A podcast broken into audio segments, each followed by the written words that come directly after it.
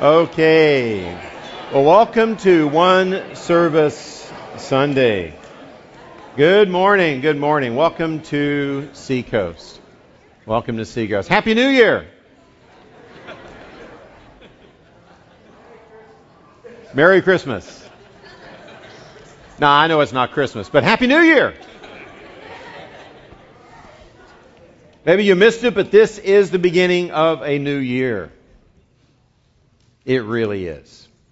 I love the fall because the fall is the beginning of the new year in our culture. I like it better than the other new year in January.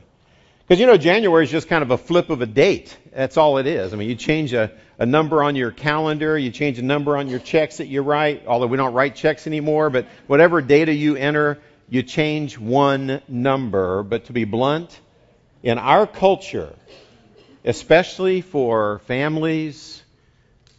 This is the new year. It's the end of the summer. The summer is the end of the year when we get a rest and vacation and have a little fun and kind of catch our breath. And, and then September hits, the kids go back to school, and the kids kind of are bummed, and the parents think, woohoo, yeah. Thank you, God, that summer is over, right? Yeah, thank you, Lord. I love these little creatures, but it's great to see them leave. Becky and I are beyond that stage of life.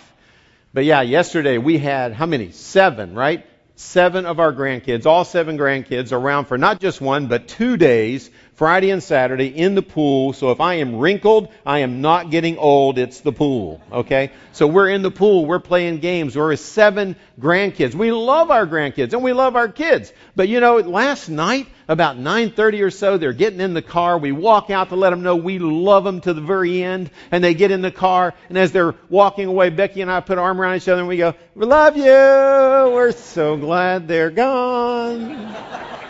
Yeah. Is this being recorded? Take that part out. My, yeah.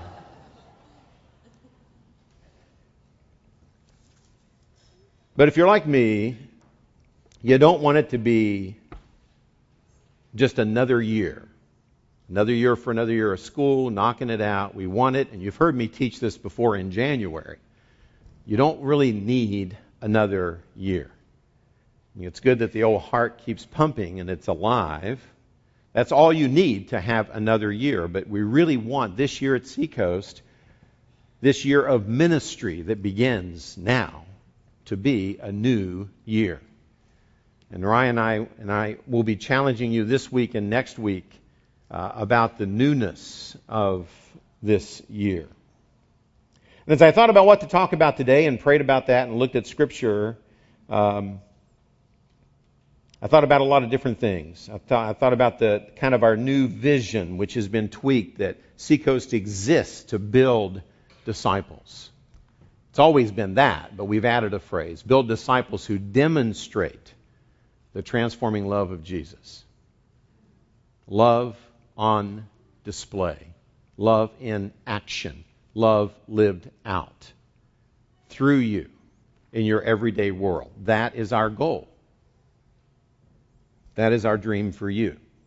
That's our dream for our church. We talk about Love Encinitas as an expression of that locally. We talk about Love Africa, and we keep this big map on the side wall to remind you of our investment in Africa. There's a lot of new things coming this fall as the new year begins. There's a new rooted coming up. There's new life groups being launched. There's new training and discipleship coming, and there's a new series through the book of Ephesians, which I'm really jazzed and excited about as we are going to go deep into the book of Ephesians and talk about what it really means to be welcomed into a family called the family of God. What's, what's that mean? How does that affect our everyday lives? How does that enrich, equip, and affect us for everyday living? Because you're connected now to a new family. But today I decided not to talk about any of that. Because when I look at the Word of God, one thing that God kind of, kind of brought to the surface for me is if you're going to tackle new things, and you don't just want to be the same person, the same family, live the same life you lived last year. You want it to be a little more of what Jesus talked about when he said, I came that you might have life and that you might have it abundantly. And I think, you know, so what takes life to a new level? as you live a new year. And God kind of took my mind, at least, to Proverbs chapter 4. So open your Bibles. There's a handout provided as always. It'll help you follow along if you want to take a few notes, or if not, you sit and listen and soak it in. But go to Proverbs 4, and this sets the theme for the morning. Proverbs chapter 4. Go to the middle of your Bible, hang a right. You'll bump into it. To set the context, he begins in verse 20 by writing this to all of us. He says, My son, but he's talking about spiritual sons, so he's talking about sons, daughters, all of us. Give attention to my words, God says. Incline your ear to my sayings. Do not let them depart from your sight. Keep them in sight. Keep them in the midst of your heart. Underline that. For they are life to those who find them and health to all their body. Now that's great. That's a great promise. That the Word of God contains this life-giving thing that is life to all who find it and health to the whole body. Watch over, verse 23, watch over your heart with diligence, for from it flow the springs of life. Watch over your heart diligently. Don't just like, like kind of a, kind of a uh, lackluster, half-hearted watching, but really guard your heart, as it's in one translation. Watch over your heart with diligence because from the heart flow the springs of life. So if we want to talk about life this year, new life and a new year, if we want to talk about the abundant life that Christ wants us to have, uh, if we want to talk about the life of our church, doesn't matter. Pick either one of those. Proverbs 4:23 says, life flows from the heart. What I want to teach you are two things. Number one is I want to remind you that this passage teaches us, number one, that life is always an inside out experience. In other words, what I believe, what I hope for, what I love, the affections of my heart, what goes on inside of me will eventually control and shape who I become. That's why he says life is like a, like a spring. The heart is like the spring for the water, and whatever kind of water's in the spring is going to flow out and affect the life and shape the life. So if we want a different life, we need a different heart because life is an inside out deal. The word heart is used 838 times in the Bible. I didn't count them this week, but that's the beauty of these word search tools. 838 times in the Bible, more than any other single term for what the real person is or who you are. You are who you are in your heart. It's used more than soul, more than spirit to describe the real person or the inner person. So let me talk about this inside out heart thing very quickly first. What is it and why is it so important? First, what is it? For the Christian faith, the heart is the control center. It was central to the teaching of Jesus and the Old Testament. Jesus, for example, in Mark 20, 20 Mark 12, 20, Mark 12, 20 says, You shall therefore love the Lord your God with all your heart. In Proverbs 3, 5, it says, Trust or place faith in the Lord with all your heart. Dallas Willard, in his excellent classic book on the heart called Renovation of the Heart, if you want to go deeper on this subject, that's one I'd recommend. Renovation of the Heart. Dallas Willard is a good SC guy, right? Any SC people in here? Yeah. Did they win yesterday? They played a girls' school, right? Is that right? I'm just, I'm just kidding. I'm just kidding. My Mountaineers won, but they played a school for the blind. But here we go. But they won, okay, and they did well. It is college football season, too. That's part of the fall, right? But I like Dallas Willard. He is a good USC alum. He's with the Lord now, actually, but he taught for many years at USC. And he writes this The heart is used for the core of the person. It is the nexus or the place of coming together of the will, the affect or the emotion, and the intellect. In other words, what he's saying is it is the real you. It is the control center. So in, when we talk about the heart, we're not really talking about the physical blood pumping organ in your chest, but we're talking about this metaphor of the heart is used to describe the center, the control center of life. It's where your intellect, your emotions, and your decision making will kind of come together, according to Willard, and I think he's right. Now, why is it so important? It's because of the verse I just read, and I'll show it to you. Watch over your heart with all diligence, for from it flow the springs of life. It's the place where life gets processed, decisions get made, from which all of life flows. It is that spiritual place. Here's another Willard quote. It's the spiritual place within us from which our outlook, our choices, and our actions come. So, as we think about having a new year, God would say, if you want to have a better year this year, as a church or as a family or as an individual follower of Jesus, the, it begins with having a, kind of taking a check on your heart and working on your heart. Now, I have a really good doctor who, knowing that my family history is full of early in life heart attacks, uh, began at age 50, even though I had no negative heart symptoms up till then. At age 50, he began to put me on a regimen of trying to more carefully guard my heart so I didn't get surprised like my grandfather did at age 57 with a, with a major heart attack that took his life while working cutting some lumber.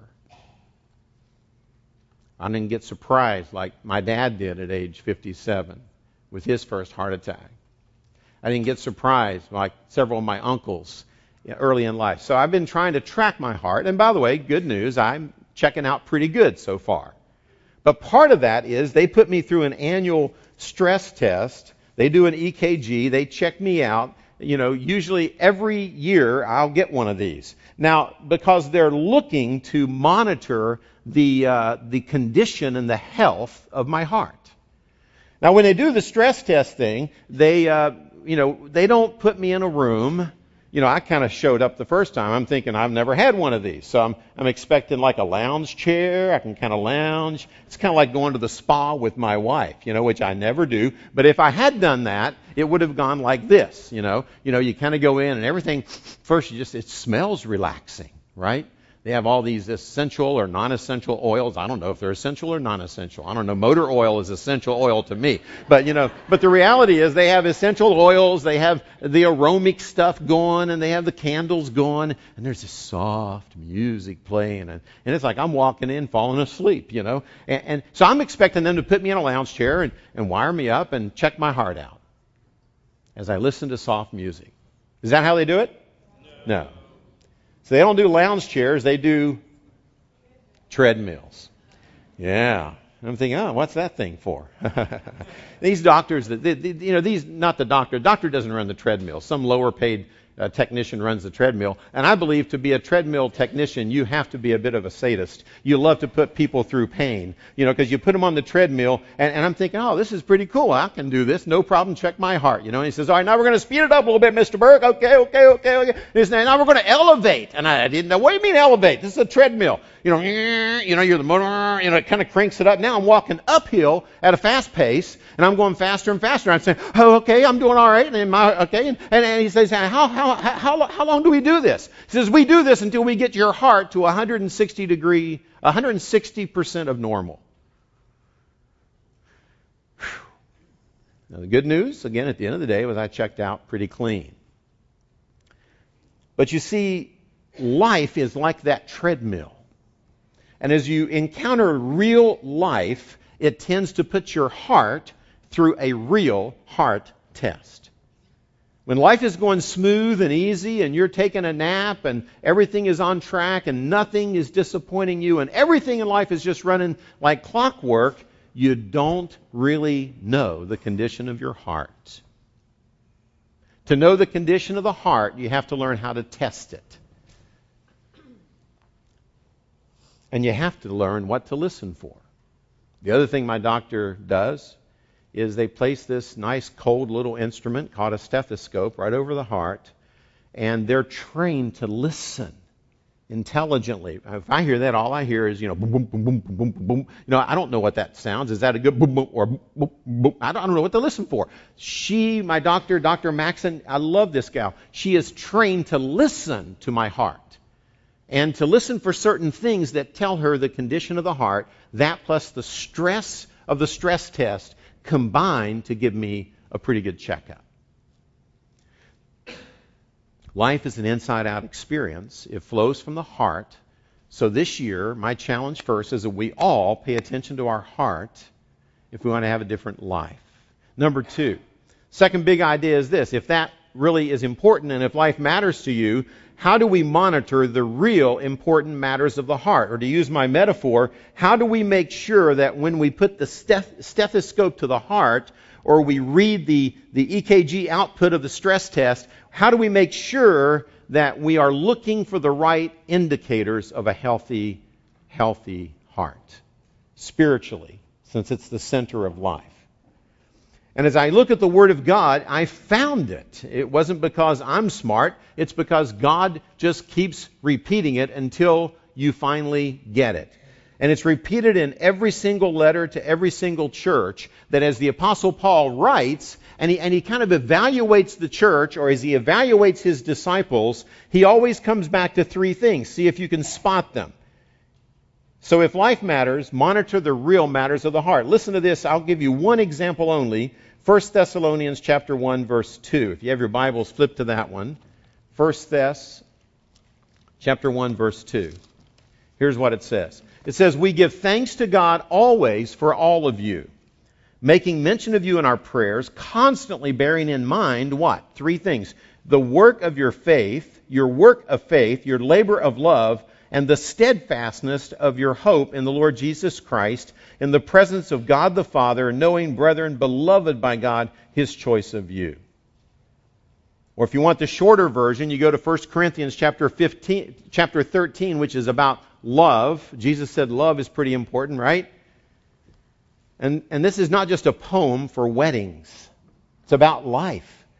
And he says, 1 Corinthians 13, 13, he ends the chapter by saying this, Now, at the end of the day, three things are important, or abide three things faith, hope, and love abide these three. But the greatest of these is love. Three things. Say them with me faith, hope, and love. And the greatest of these is love.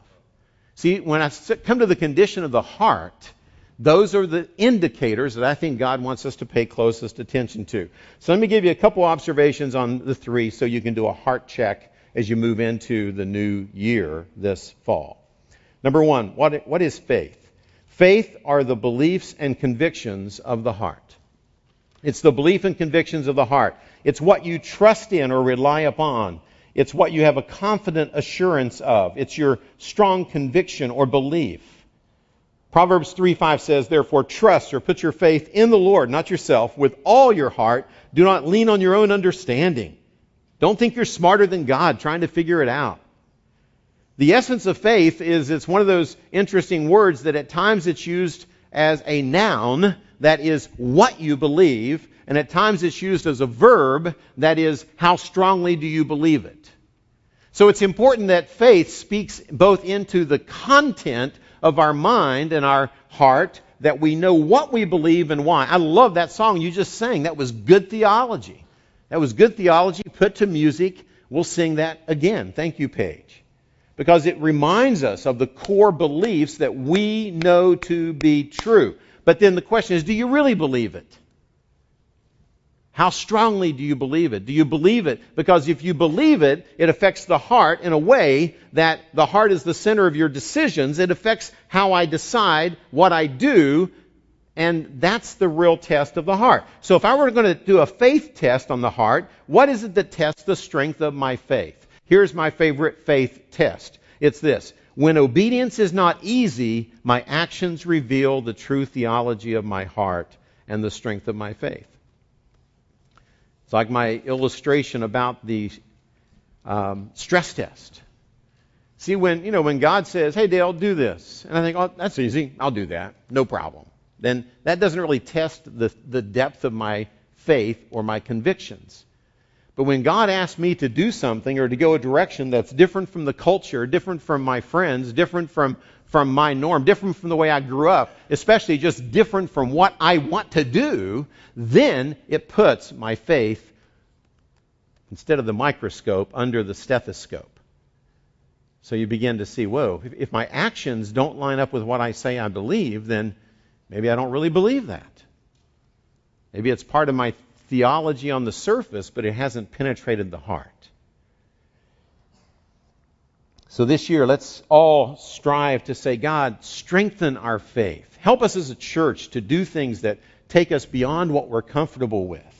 This very idea of being a disciple of Jesus that displays, not just believes in the love of Jesus. Uh, how many people vote against being loving? No one votes against that. But how many opportunities to love for Christ come through our lives every day that we pass on? Because other things are more important. So let's pray. God, give us the faith to follow you as a church family, to be whatever you call us to be. You call us to go to Africa. Great. Give us the faith to follow, to do, to obey, to follow your word, your will, wherever you lead us. Number two, you don't just need a strong faith, you need a focused hope. What is hope? Hope is the destiny and dreams of the heart the destiny and dreams of the heart. What are you dreaming of? What are you anticipating? What are you looking forward to more than anything? Now, by the way, we will talk about how Jesus helps us have a strong hope for this life. I came that you might have life that's eternal and have it more abundantly. Because I, th- I think following Jesus is the smartest and best way to live life in every part of life. But I'm convicted by this statement in 1 Corinthians 15:19. Just write the reference down. I'll read it because I'm I'm hitting verses so quick that you probably can't keep up with me. But write the reference and look it up this week. 1 Corinthians 15:19. Paul says, "You know, if we have hoped, if we have only hoped in Christ in this life, we are most we are of all men most to be pitied." If we don't really understand that our hope goes beyond just what Jesus can do for me today to heaven, to eternity, to the resurrection. That not only Christ rose from the dead, but you will raise from the dead. You'll be raised from the dead also. And you're, you're going to have eternal life with Him and an eternal kingdom to be a part of. And, and, and when we believe those things, when our faith contains a clear definition of where our hope is placed, not in this life, but beyond this life, that it's fixed in heaven, focused on heaven, that its future delivery to us is guaranteed, it's paid in full by the work of Jesus Christ on the cross. We'll end there in just a minute. But because of what Jesus did, we believe and we place, therefore, our hope beyond this life. So, therefore, the goal here's my summary of the goal. The goal is not to live in pursuit of dreams that are going to disappoint us. Those are the dreams that the world offers us. But to live focused on our future reality, on things that last for eternity and truly matter most in the here and now. That's my kind of summary of a great hope. And a hope clearly focused on Christ and clearly focused on eternity, it doesn't make you of no earthly good. It actually makes you of great earthly value because now you realize now I'm going to live life this way in light of the fact that the real action is not here and now, it's in eternity. That we're dealing with people that we know and love who have eternal souls as we love Encinitas, love Africa, get in a life group with other people. They want to grow together in our faith or go through rooted together with other people. We're rubbing shoulders with eternal beings. Our culture is not going to tell you that. Our culture is going to tell you that when you die, you go back to the dust, and that's it. So grab for all the gusto you can get and just live for today and have fun. But see, what a, what a disappointing dream, what a disappointing hope to live for. It's not just a better life now, it's, it's a better eternity changed and other people around us being shaped for all of eternity because we have a hope that is not just in this world. So, how do we test our hope? Here's my quick test. Quick test for hope would be this My heart of hope is best, best tested by examining the investments of my life, especially what requires my sacrifice. So, wherever I'm investing my time, investing my money, investing my energy and my affections and my care, those are the things that tell me where my where, what, where my hope is placed. If your hope is placed in your career, if your hope is placed in your, you know, in your retirement fund, if your hope is placed in your home or your car, your hope is placed in even your family, you know, those are all things that will someday end. if your hope is placed in Christ and in the people that Christ brings into your life and impacting eternity, and you see, that tells me whether my hope is really placed where it needs to be. So the good heart test for the hope is this. Here's my heart test. I jumped ahead of myself. It's best tested by examining the investments of my life, especially when they require sacrifice. See, that's the key. Am I willing to pay a sacrifice? Sacrifice my time, sacrifice my money, sacrifice my, my energy as I invest in ministry, as I get involved in serving, as I join one of our ministry teams, as I get involved in helping support one of the Empower a Hero people in Africa. You'll hear more about that in coming weeks. I mean, there's all kinds of ways that I decide how am I spending my life.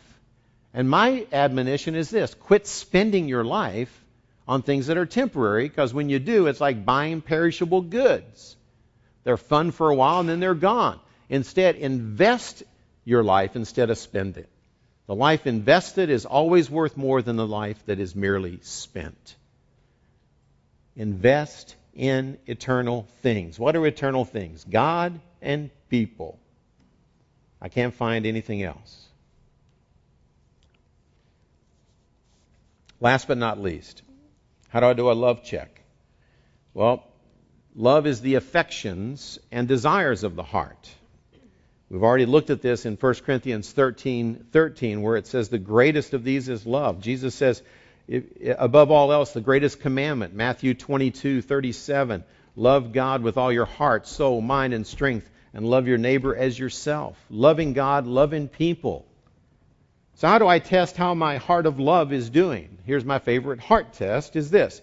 The, the, the heart of love is best tested, again, under pressure, under the treadmill of life, and the pressure of priorities examining the tougher choices in life. Now, the reason I say this like this is this. When I think, okay, how much do I love God versus love my family versus love my job versus love my uh, hobbies or my sports or anything else? How much do I love them? That doesn't really get tested until I have to make a choice. And every once in a while, here's how life goes. When life says, guess what, Dale? You don't have the time, money, or energy to, to do it all. You can't have it all. You must choose one. See, when life says that, bring that up on the screen. Here. When life says you can't have it all, Dale, but you got to make a choice this time. I mean, the reality of life is forcing me to choose. Do I invest in people and do I invest in eternal things? Do I invest in the things of Jesus Christ or do I invest in just the things that make me feel good and go away? See, that's kind of where what do I love the most gets tested. See that? See how that works? So look at our choices. So this year, as you go into that, wow, that's a lot to work on. I mean, work on trying to listen to the heart. How strong is your faith? How focused is your hope? And how on target is your love? So let me give you an easy concluding point. If you want to strengthen your faith, hope, and love, there's one thing you can do. And that's focus more on Jesus. Focus more on the cross. Focus more on the Christ who died and rose again for you. Because he is the center of all faith, hope, and love. It's the one thing I could come up with that said, wow, if you want to really strengthen faith, hope, and love, uh, you do it because when you really when you really open the Word of God and you pay attention to the fact that, wow, Jesus loved me so much that He died and rose again and He's alive and, and, He provided for all of my sin and He died for all of my sin and He loves me just the way I am and He accepts me by His grace and I don't have to earn it. It's a free gift. And the more I study Jesus, the more I strengthen my faith.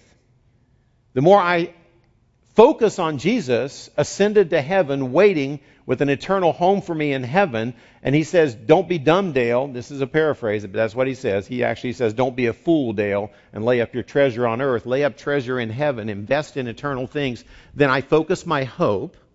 So he strengthens my faith, he focuses my hope, and then most of all, he stimulates my love because nobody else loves me like he did. Not even my wife. She's pretty close to loving me like Jesus. But every once in a while, I do just enough to really tick her off and woo, it's, you know, okay. But, you know, but that's my fault. That's my deal, right? But the point is, unconditional love, uncon- she said, amen, amen, yeah, okay. Unconditional love is something that you never experience perfectly, even from parents. Only Jesus Christ says, You can't do anything to cause me not to love you. And I'll die on the cross for your sins. I'll die for you while you're messy. So I don't just love you when you get cleaned up and fixed up.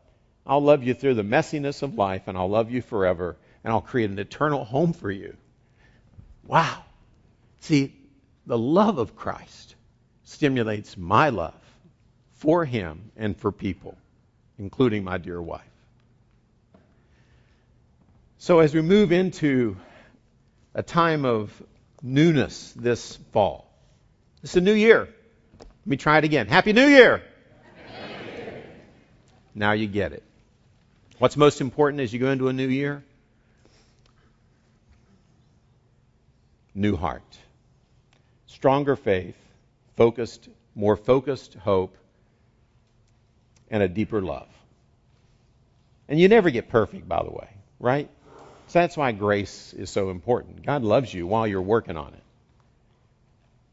But let's make that our focus as a church. Amen? Amen? Father God, as we move now into the rest of our worship time, because, Lord, this service is not going to end in this room. This service is going to flow in a few more minutes out of this room around uh, some water out in the plaza. And it will conclude out there with a joyful reminder of why we exist as a church to demonstrate the transforming love of Jesus, and in doing so, the gospel, and in doing so, to see people experience new life in Christ. So we worship you now in response to your great love. We worship you because you are our hope. We worship you because you are the basis of our faith. In Christ's name, amen.